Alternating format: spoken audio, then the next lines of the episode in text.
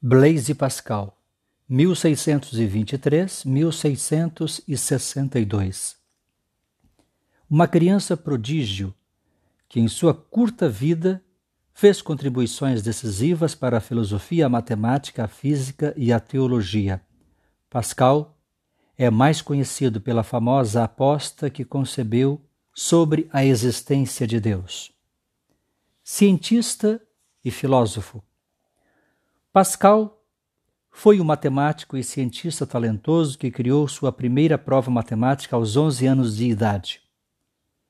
Voltou-se para a filosofia depois de se envolver com um movimento religioso conhecido como jansenismo.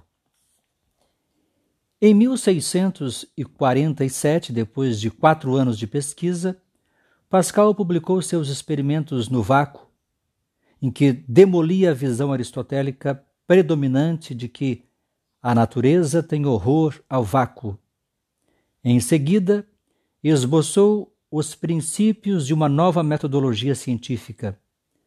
A ciência, segundo ele, deve ser um empreendimento progressivo com sucessivas gerações de cientistas acumulando o conhecimento recebido de seus antecessores. É dessa maneira que podemos, nos dias de hoje, ter sentimentos diferentes e opiniões novas. Sem desprezar os antigos e sem ingratidão, já que os conhecimentos iniciais que nos legaram servem como trampolim para os nossos. A aposta de Pascal. No que dizia respeito à religião, porém, um conjunto diferente de regras entrava em cena. Depois de sua radical conversão ao cristianismo e de seu contínuo envolvimento com o jansenismo, Pascal comprometeu-se com a causa cristã. Aceitou plenamente a crença agostiniana de que a expulsão de Adão e Eva do jardim do Éden assinala a queda do homem, deixando a humanidade espiritualmente corrupta até a medula. A salvação definitiva só pode acontecer pela vontade de Deus. Não obstante, resquícios do velho racionalismo ainda podem ser encontrados em seu pensamento religioso, com destaque para a célebre aposta que ele incluiu no seu Pensés, Pensamentos. A apologia do cristianismo que deixou inacabada com a sua morte. Uma vez que, segundo ele, a questão da existência ou não de Deus não pode ser resolvida definitivamente de uma forma ou de outra, o melhor que se pode fazer é apostar sobre qual ponto de vista é o correto. Se Deus existe, a recompensa para o crente é a felicidade eterna. Se não existe, realmente ele pouco perdeu. Para o descrente, se Deus existe, a recompensa é a condenação eterna, ao passo que, se não existe, realmente ele pouco ganhou. Pascal argumentava que a crença era de longe a aposta mais sensata.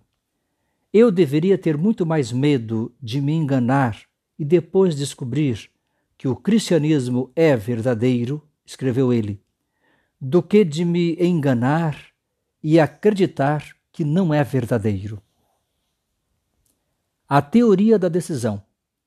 A aposta não é um argumento a favor da existência de Deus, mas um argumento a favor da racionalidade da crença. Alguns críticos dessa ideia dizem que não podemos escolher em que acreditamos, ao passo que outros afirmam que a aposta baseia-se em diversas suposições duvidosas que os argumentos a favor e contra a existência de Deus são equilibrados, por exemplo. Além disso, alguns sugerem que Pascal errou ao supor que todos os crentes seriam recompensados com a felicidade eterna, ao passo que, por outro lado, todos os descrentes teriam de enfrentar a condenação eterna. Deus não veria que alguém acreditou nele puramente por conveniência, com base em um cálculo interesseiro? Ou então, Se Deus é magnânimo, como Pascal teria tanta certeza de que todos os incrédulos inevitavelmente enfrentariam a condenação? Apesar de tais críticas, a aposta de Pascal ainda é vista por muitos como um argumento filosófico influente. É um dos mais antigos exemplos de que é chamado de teoria da decisão. Biografia: nome Blaise Pascal. Nascimento: 1623. Local: Clermont-Ferrand.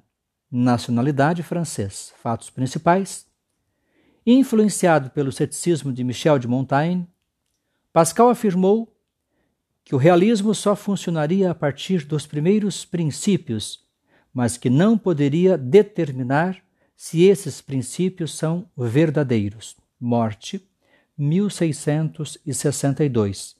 Obras principais: Suma Lógica,